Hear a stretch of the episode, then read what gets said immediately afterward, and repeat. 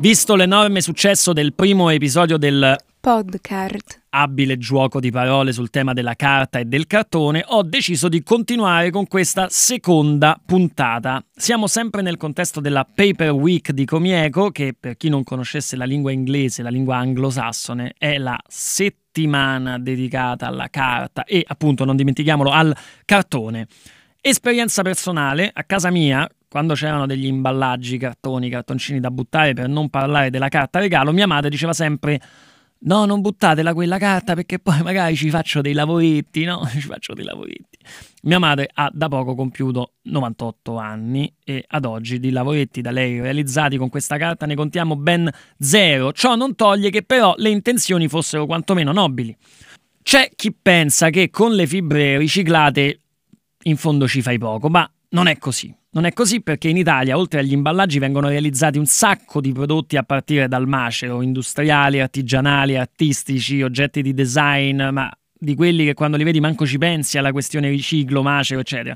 Ci si fanno i mobili, le librerie vere intendo, proprio le librerie. Cioè ci arriva a casa uno scatolone di cartone che contiene una libreria di cartone che a sua volta conterrà dei libri di carta, per non parlare delle varie opere che sono state fatte sulla carta. Mi viene in mente la Bibbia, la Divina Commedia, che Dante, non ce lo dimentichiamo, aveva abbozzato proprio su carta. Poi che altro? Il carteggio tra Leopardi e quell'amico suo, la Mona Lisa, di Leonardo, la Mona Lisa non è su carta, è su una tavola di pioppo. Sto seguendo un flow, per favore. Okay.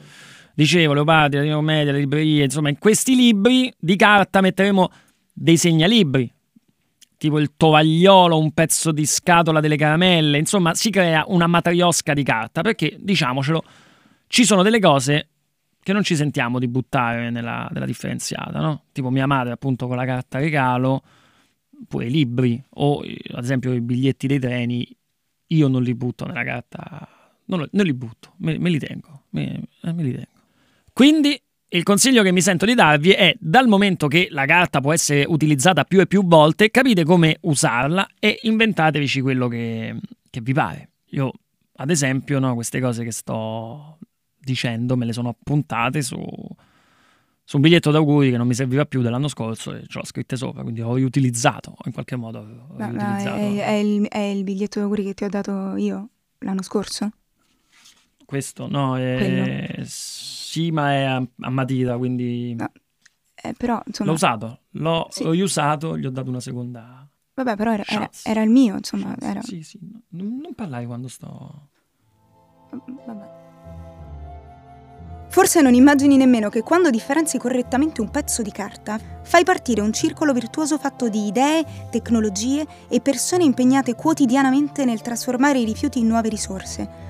Per fartelo conoscere da vicino, Comieco porta la filiera del riciclo di carta e cartone direttamente a casa tua con la Paper Week, una grande settimana di eventi digitali, giochi, talk e riciclo aperto, il tour virtuale degli impianti. Scopri il programma completo su comieco.org.